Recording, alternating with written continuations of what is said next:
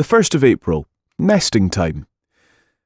Psalm 84, verse 3 Even the sparrow finds a home, and the swallow a nest for herself. This is the time of year when the birds are busy building nests so that they can raise their families. The birds mentioned in Psalm 84, the sparrow and the swallow, found safe nesting places within the temple among God's worshippers. While the birds were safe in the temple, even more blessed were God's people who came to worship and enjoy fellowship with God there. The person who wrote the psalm says that he would rather be a doorkeeper for one day in God's house than spend thousands of days enjoying sinful pleasures in rich, luxurious surroundings.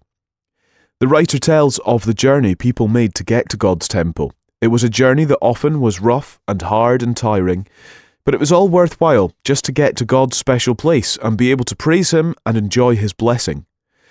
Our Christian life can also be much like a journey. It's not always easy.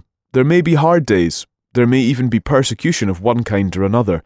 But it is all worthwhile.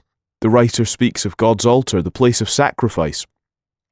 We remember the sacrifice of our Lord Jesus Christ, not just at Easter, but every day. We remember all the blessings we receive from his death it makes our Christian journey possible and so worthwhile. May God bless you and help you to praise and worship our Saviour.